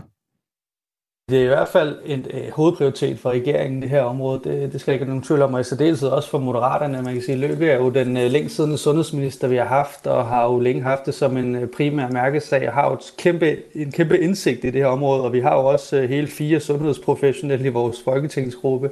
Vi har jo både en læge og to sygeplejersker, som er der psykologer. Så egentlig synes jeg, at forudsætningerne for at være tryg, de, de er der til stede. Det er i hvert fald noget, vi prioriterer både med akutpakken og så også med en øh, længerevarende strukturkommission. Men Rasmus Lund Nielsen, vil du være tryg ved at tage en tur på Herlev eller Hvidovre Hospital? Øh, nej, jeg synes, som, som det er nu, der kan vi ikke være det bekendt. Altså, øh, sundhedsvæsenet, det er jo den, den bærende søjle i vores velfærdssamfund, og, og altså, de her ventelister, det, det kan vi ikke være bekendt. De skal øh, nedbringes øh, så hurtigt som muligt, specielt når vi øh, har øh, et af verdens højeste skattetryk, så må man også kunne forvente, at man kan blive behandlet for sin sygdom, så, så der skal gøres noget. Men det bliver jo også prioriteret med 2 milliarder her på kort sigt, og så en, en, en egentlig sundhedsreform men, på længere sigt. Men, men Rasmus Lund Nielsen, bare så er helt sikker, altså du vil simpelthen være utryg ved at tage på et af hospitalerne i hovedstadsområdet. Du bor jo i Gladsaxe. Øhm, det skal siges, at jeg har sådan set aldrig været indlagt på et hospital før, så øh, altså, jeg er tryg ved, at jeg nok vil skulle få en behandling, men jeg synes ikke, det er i orden, at der skal være en potentielt lang venteliste for at kunne komme til behandling, og der er så meget overbelægning, at, at man kommer til at ligge på gangene. Det, det synes jeg der ikke er noget, der borger for tryghed, men, øh, men det er da ikke fordi, at jeg har den mindste tvivl om, at vi har et enormt fagligt stærkt sundhedspersonale, og at de vil gøre, hvad de kan for at tage vare om en, hvis man bliver syg, men, øh, men det er uholdbart, at der er så lange ventelister, som der er. Peter Velblunden, vil du være tryg ved at skulle på et af de øh, danske hospitaler? Altså ikke med de kapacitetsudfordringer, der er lige nu. Øh, det tror jeg bare, vi må erkende. Og det er jo ikke, fordi vi ikke har kompetent og dygtigt fagligt personale. Øh, vi har simpelthen bare ikke nok af det. Øh, og derfor er det jo også det, der er elefanten i rummet. Det er jo, øh, at vi, øh, eller i hvert fald regeringen, ikke rigtig tør at tale om løn- og arbejdsvilkår øh, i, øh, i sundhedsvæsenet. Fordi hvis vi skal løse de kapacitetsudfordringer, så betyder det, at vi skal tilbyde nogle bedre øh, både løn- og arbejdsvilkår øh, for vores ansatte. Og jeg vil bare sige til, til dig, Rasmus, når du siger, at det er en hovedprioritet for regeringen, det, det synes jeg altså er svært at se. Øh, altså, I har lavet et, øh, I skriver i regeringsgrundlaget, at der skal være et lønløft på 3 milliarder kroner. Øh, jeg har spurgt finansministeren, han siger det efter tilbageløb, det er jo rigtig fornuftigt, men de 3 milliarder kroner finansierer jo øh, gennem besparelser i kommuner og regioner. Altså det betyder, at de skal ud og finde administrative besparelser. Hvis ikke de kan det, ja, så skal de finde dem på driften. Og det er jo altså besparelse i en størrelsesorden på 6,8 milliarder kroner, altså en regning, som man så skubber ud til kommuner og regioner til at finansiere et lønløft. Og, og jeg tror, mange af dem, der arbejder ude i sundhedsvæsenet, vil jo gerne have mere i løn, men hvis det skal finansieres af, at der er kollegaer, der skal fyres, øh, så tror jeg, at de øh, vil sige nej tak øh, til det. Og derfor så handler det jo om, at vi skal finde midler til et lønløft, men selvfølgelig skal, er det vores forpligtelse at finde midlerne. Det samme gør sig gældende i forhold til strukturreformen. Øh, altså, hvorfor er det, vi skal have øh, en gang i en ny strukturreform, når vi allerede ved, hvad problemstillingen er, altså finansieringen ude i det nære sundhedsvæsen? Psykiatrien siger, at det skal afsættes 3 milliarder kroner uden at anvise finansiering. Nu kommer I med akutpakker, som er på cirka halvdelen af, hvad der blev lovet i valgkampen. Altså, jeg må sige, jeg har rigtig svært ved at se, at det her det er en hovedprioritet, når man så samtidig giver skattelettelse for 7 milliarder kroner og tager en fridag fra, fra, fra dem, der arbejder. Rasmus Lund Nielsen, du skal nok lige få lov til at svare på øh, Peter Velblunds øh, kritik, men Kirsten Norman Andersen, jeg skal også lige høre dig. Vil du være tryg ved at blive indlagt på et af landets øh, hospitaler i øjeblikket? Ikke hvis det er sådan, at øh, det var en akut øh, behandling, som jeg havde brug for. Altså jeg tror, jeg vil sige det ligesom, at øh, lægeforeningen sagde det til mig under valgkampen her i Aarhus, at øh, hvis man skal blive syg i dag, så skal man øh, få kræft. Øh, fordi så er man nogenlunde sikker på, at der er nogen, der, der, der rent faktisk fanger en og behandler en øh, undervejs. Men hvis man har en akut øh, sygdom, så kan man godt risikere, at øh, altså, så, så risikerer man simpelthen, at man ikke øh, øh kommer til. Og hvis man har en sygdom og fået endelig langt om længere er blevet diagnostiseret, fordi det er jo det vigtigste, at vi får udredt folk, så vi i det mindste ved, hvad vi fejler, så vi også ved, om det er alvorligt. Og når vi så har fundet ud af det, så kan man komme til at stå på en evighedsventeliste, hvis det er sådan, at man fejler mere end én ting. Fordi den private sektor, som tager sig af ventelister, jo også tager forholdsvis mange flere patienter lige i øjeblikket, og dermed i øvrigt også rekrutterer rigtig meget personale fra de offentlige sygehuse, jamen der kan du ikke komme til, hvis det er sådan, at du er en patient, der fejler mere end én ting. Og det, altså de komplicerede patienter, det er dem, der venter øh, på de offentlige sygehuse, der kan du risikere at vente på en evindelig lang venteliste. Det er jo ikke godt nok. Øhm, så vi skal have gang i både noget... noget jeg, jeg tror jo, at, at hvis, hvis jeg var regering lige nu, så ville jeg meget hurtigt komme i gang med den der akutte indsats. Og den akutte indsats er altså ikke bare banke ventelister ned. Den akutte indsats er at sørge for, at de over i Gødstrup øh, har hænder nok til at tage sig af de patienter, der kommer ind. Og det betyder, at de skal have to ting. Både skal de forebygge, at der kommer så mange patienter ind i øh, øh, øh, akutafdelingerne ved at måske kan tage sig af dem i kommunerne på et tidligere tidspunkt, og så skal de også kunne komme af med dem igen. Og det kunne godt betyde, at de medicinske afdelinger øh, hurtigere skulle tage fra i forhold til, øh, til akutte patienter. Altså hvis, hvis jeg er en kronisk patient, som kommer ind med kol og har øh, er kendt på hospitalet, så er der ingen grund til, at jeg skal igennem akutafdelingen først. Så kunne man faktisk godt sende mig direkte op på den afdeling, hvor jeg hørte til. Og så nogle nålestiksoperationer tror jeg faktisk, der er brug for i den akutte indsats lige nu. Og så er jeg jo det enig med Peter Velblom i, at løn og arbejdsforhold er en ting, Altså man kan bare tjene mere som privat vikar og som øh, privat ansat på et privat hospital i dag, og man får nogle lettere arbejdsvilkår, hvor man selv har indflydelse på sin arbejdstid. Altså what's not to like? Og der forstår jeg godt, at personalet de så øh, måske søger den vej, men det får bare som konsekvens, at vi er helt i knæ øh, på de offentlige sygehus, hvor vi skal tage os af de allermest syge patienter. Og det er altså en øh, hovedopgave at få, løs, at få løftet det. Og øh, El Hansen har sendt os en øh, uh, sms på 1424, hvor vedkommende skriver, vikarordningen er dyr og dårlig. Lav i stedet interne flyverkorps, der kan sættes ind ad hoc, eventuelt med en fire-dages arbejdsuge til fuld løn. Rasmus Lund Nielsen, du skal lige have lov til at øh, vende tilbage til den kritik, der kom fra øh, Peter Velblom, nemlig at øh, I er i gang med at øh, og, øh, effektivisere kommunerne, så det er, at I kan bruge pengene hos øh, sundhedsvæsenet, og at øh, I øh, sylter det hele over i en strukturkommission. Jamen, jeg tror, vi skal adskille tingene lidt ad. Peter Velblom, han øh, refererer jo til de her øh, 3 milliarder, vi vil tilføre ekstra til, til løn, og det er jo blandt andet som opfølging på Strukturkomiteen, der fremlagde deres øh, resultater for, øh, jeg mener det var øh, sidste år, og, øh, og det skal jo adskilles fra de 2 milliarder, vi tilfører til akutpakken. Jeg synes, i det hele taget har øh, Peter Veblund det måske mere, lidt for meget at, at reducere det til et spørgsmål om penge. Man kan sige, i øh, 22, der stod kasserne jo åbne, men alligevel fik man jo ikke nedbragt ventelisterne, snart tværtimod. Så jeg tror, vi skal tænke det mere end bare penge. Og det så er sagt, så, øh, så handler det selvfølgelig også om penge. Og derfor står vores akutpakke jo også, øh, består den jo også af blandt andet midler til merarbejde og løntillæg, netop for at give mere til dem, der går op i tid. Og, og 2 milliarder, det, det er altså også en hel del, og jeg synes ikke, det er rigtigt at sige, at det er det halve af, hvad, hvad der blev sagt i valgkampen. Jeg tror, hvis kun det var Venstre, der, der mente, at der skulle tilføres 4 øh, milliarder øh, over to år. Vi gik til valg på at tilføre 1,625 øh, milliarder på, på et år. Nu bliver det sådan en toårig øh, akutpakke på, på 2 milliarder, så, så jeg synes, at i den grad det er noget, der prioriteres. Men, men Rasmus, problemet er jo, at du løser jo ikke de kapacitetsudfordringer med personale ved at give midlertidige tillæg. Altså det her, det handler om, at vi skal skabe et sundhedsvæsen, hvor sund, det sundhedsfaglige personale kan se sig selv i, ikke bare om et år, men også om tre år, om fem år, om syv år. Og jeg simpelthen, altså når du siger, at det ikke handler om penge, altså det gør det jo, når det handler om kapacitet. Altså jeg er helt med på, at der er nogle af de ting, I anbefaler i jeres akutpakke, som jeg også sagtens kan, kan anbefale. Altså spørgsmål om for udenlandske sygeplejersker og læger hurtigere igennem autorisationsordningen, for ansat lægesekretær, der kan tage nogle af de administrative opgaver. Men hvis ikke vi sikrer, at der følger penge med til opgaven, så får vi ikke løst den her udfordring. Og min alvorlige bekymring, det er jo med den, de spor, I lægger frem, øh, altså også med jeres snak om sygehus Danmark, det er jo, at det her det lægger sporene til et todelt samf- øh, sundhedsvæsen med et A- og et B-hold, hvor det er dem med en sundhedsforsikring, som er omkring, øh, jeg tror det er omkring 2,5 millioner danskere, der har en sundhedsforsikring, men at det er dem, der bliver rykket foran i køen, og så bliver alle dem med de komplicerede operationer, alle dem, der ikke øh, bor det rigtige sted, eller har tilstrækkeligt tyk en pengepunkt, eller har en sundhedsforsikring, de bliver skubbet bag i.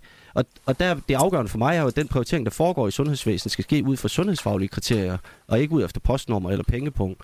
Øh, og der er jeg bange for, at det ikke er i gang med at lægge op til, det er, at vi løser det der, fordi man siger, jamen det her, det handler ikke kun om penge. Vi bliver nødt til at investere både i løn- og ansættelsesvilkår, men også i kapacitet, hvis det er sådan, vi skal løse den her udfordring. Så lød det altså i programmet Det Røde Hjørne i dag. Du kan finde hele programmet som podcast i vores app. Her får du Maroon 5 og She Will Be Loved.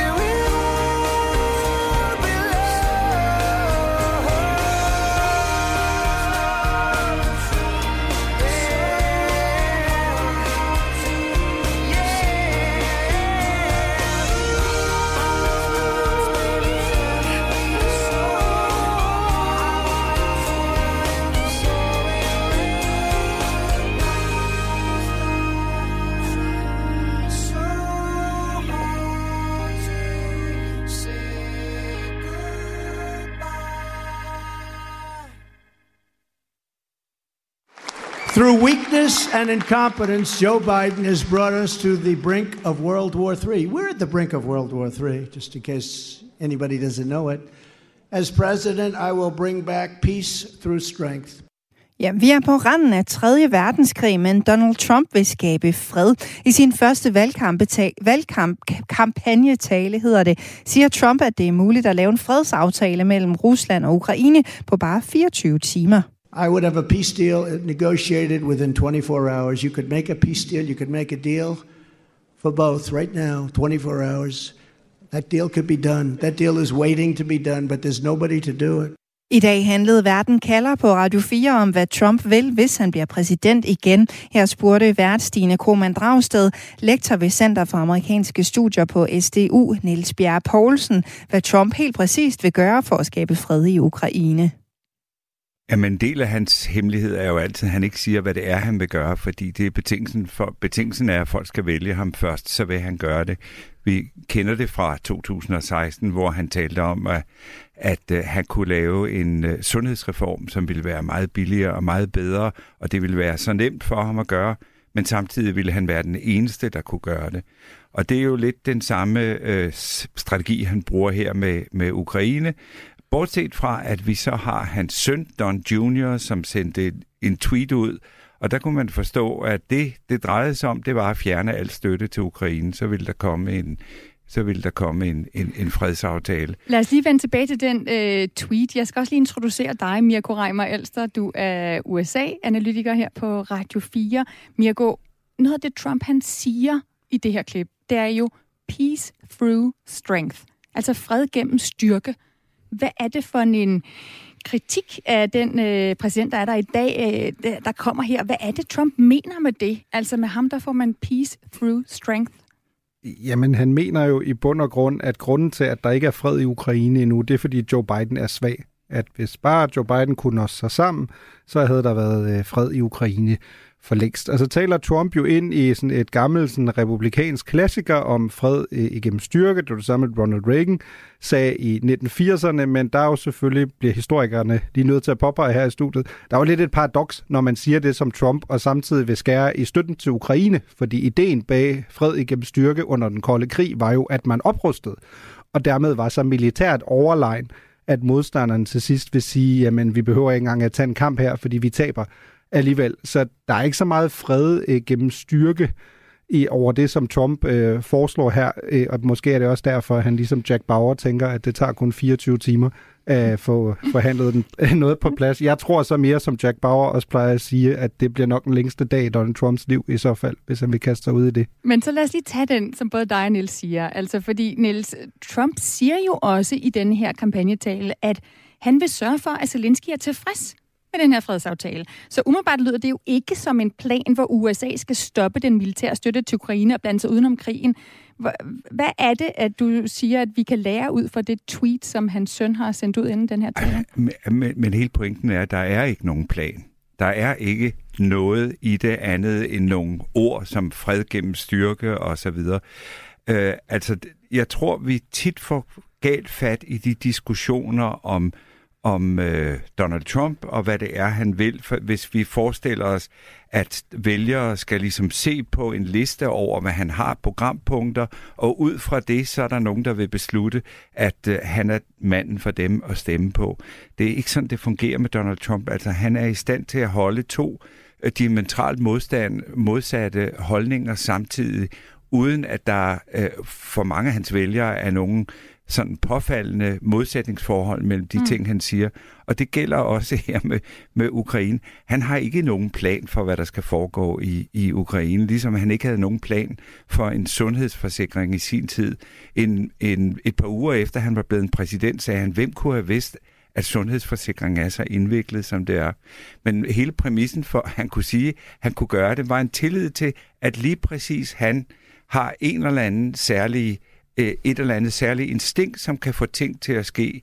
Og, øh, og det er også den holdning, mange af hans vælgere har. De er overbevist om, at øh, hvis Trump siger, at han kan gøre det, så kan det lade sig gøre. Og så er det næsten spildt arbejde for os andre at forsøge at analysere os frem til, hvad er punkterne, og hvad skulle man gøre for at opnå fred. tænk, øh, tag et eksempel som Nordkorea for eksempel, mens han var præsident. Det han sagde til sin rådgiver, der sagde, det er først i den sidste fase af en forhandling. Øh, USA's præsident sætter sin prestige ind på at tale med en nordkoreansk diktator. Trumps holdning var bare, skaf mig et rum med ham, så skal jeg nok sørge for at forhandle med ham, og så afskaffer han sine atomvåben det er den forestilling, han har om sig selv, som smitter af på mange Han af har, hans vælgere. han har store øh, forestillinger om, hvad han, hvad han selv kan. Men Mirko, er du enig i, at, at, at vi ikke ved endnu, hvad planen er? Du sagde før, at han vil, altså Trump, han står et sted, hvor han ligesom vil stoppe eller begrænse støtten til Ukraine. Ved vi helt konkret, øh, hvad Trump vil i forhold til Ukraine? Nej, men altså det store, den store udfordring i forhold til Trump, lige siden han rullede ned af, af den gyldne elevator i, i juni 2015, har jo været, øh, hvilket jeg synes forretningsmand Peter Thiel jo så fint har opsummeret, at han sagde, at man skulle ikke tage Trump bogstaveligt, men man skulle tage ham alvorligt. Og, og det er jo lidt det, der er kernen her, at Trump siger rigtig mange ting, øh, som i sin, sin essens måske ikke nødvendigvis er realistiske. Eksempelvis her fred øh, mellem Ukraine og Rusland i løbet af 24 timer. Men selvfølgelig bliver du nødt til at tage det alvorligt, når der er en tidligere præsident, øh, efter min vurdering stadig det bedste bud på en republikansk præsidentkandidat i 2024, når en mand som ham går ud og siger det her. Og hvis man skal pege på, hvorfor det er vigtigt, så er det jo fordi, at du kan se, at Trump er jo en influencer. Altså en inf- influencer i forhold til, når Trump mener noget om noget, uanset hvor gennemtænkt eller ikke gennemtænkt det måtte være, så flytter det republikanske vælger. Sådan lød det altså i programmet Verden kalder i dag. Du kan høre hele programmet som podcast i vores app. Her kan du høre Hjertet ser med Karen Busk og Eon DD.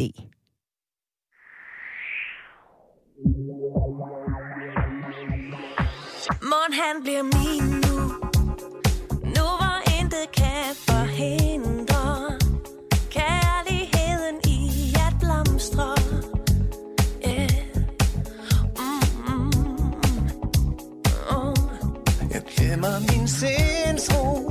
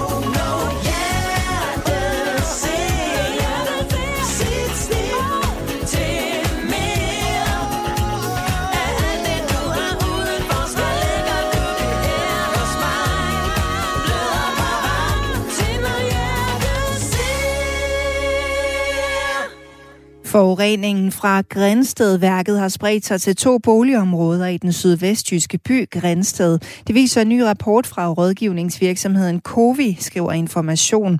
Spredningen er sket, selvom Bilund Kommune i overvis er blevet advaret om, at forureningen kan have spredt sig til andre dele af byen.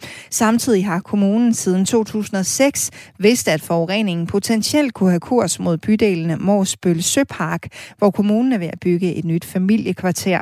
Og nu er det sket. Forureningen er nået til bydelene Sydbyen og Morsbøl Søpark, viser rapporten. Ketty Jøllund er en af de grænstedborgere, som har fulgt med i forureningen i området i mange år. Egentlig så er jeg faktisk slet ikke så overrasket over det. Jeg tror nok mange af os, der har fulgt med i det her, har, har gået med den fornemmelse.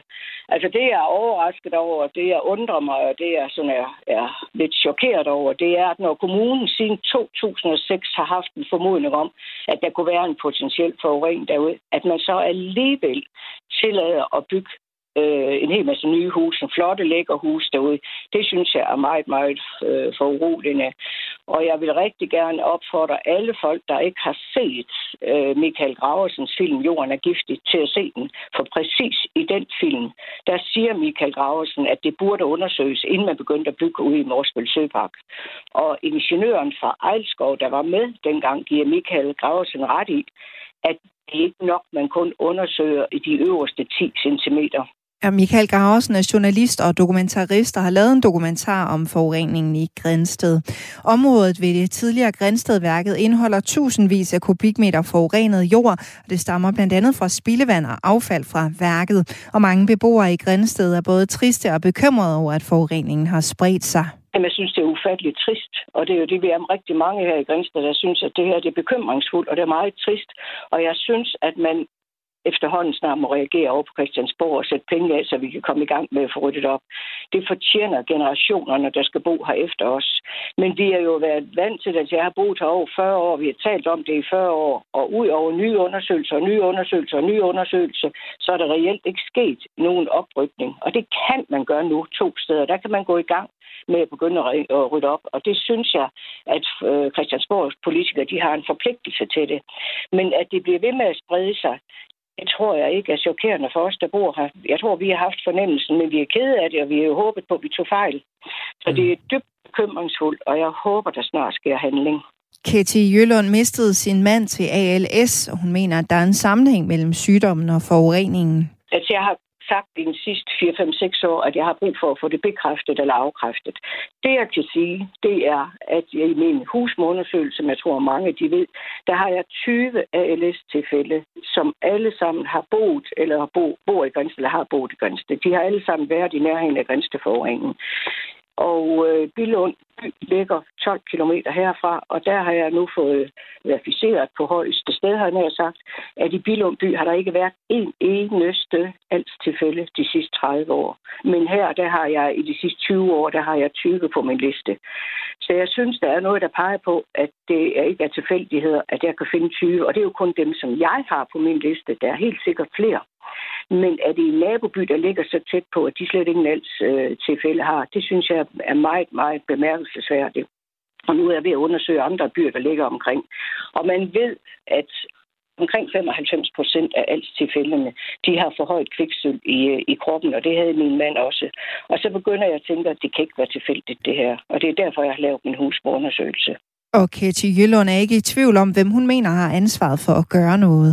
Jeg mener helt klart, at man over på Christiansborg nu skal sætte penge af. Jeg synes, det er så fint, vi sender mange, mange millioner øh, til Ukraine og til Mink og sådan nogle ting. Det viser bare, at vi har pengene, så det er en prioriteringssag. Men jeg har et stærkt ønske om, at både regionen og Billund Kommune de bliver mere øh, fremråbende og fremstyrende over for, for Christiansborg, for vi skal have sat gang i den forurening. Prøv at tænke sig, jeg har boet her i 40 år, og der er intet sket ud over nye undersøgelser og nye undersøgelser, og de er konstant er de forsinket. Nu fik vi lige den nye sundhedsundersøgelse. Det skulle komme før jul, og så fik vi lige, ej, det bliver lige lidt forsinket til januar, og det vi har stadigvæk ikke fået noget videre omkring. Den er stadigvæk forsinket. Vi kræver, og vi forventer, og vi håber så meget på, at nu skal der altså ske handling og det er penge fra Christiansborg, så vi kan komme i gang med at ryge op de to steder, hvor det er muligt. Katie Jøllund kunne være flyttet fra Grænsted, men det er der en helt særlig grund til, at hun har valgt ikke at gøre fordi jeg elsker at bo her. Det er en fantastisk by. Vi har så mange forskellige aktiviteter, og jeg kunne ikke finde nogen by, der, der kunne være bedre at bo i. Og så har jeg altså også mine tre børn og alle mine børnebørn i byen. Men det er en super skøn by. Vi skal bare have fjernet den frygtelige forurening, og det er det, jeg arbejder for.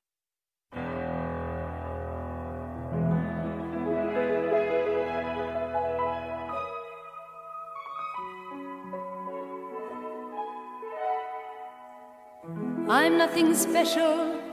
In fact, I'm a bit of a bore. If I tell a joke, you've probably heard it before. But I have a talent, a wonderful thing. Cause everyone listens when I start to sing. I'm so grateful and proud. All I want is to sing it out loud. So I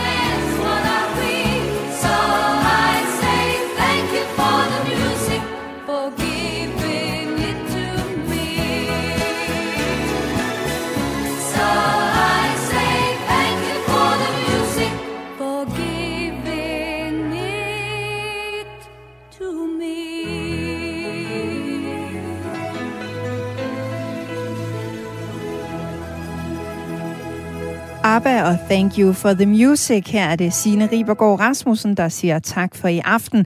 Nu står Henrik Møring klar i nyhedsstudiet. Klokken er blevet 21.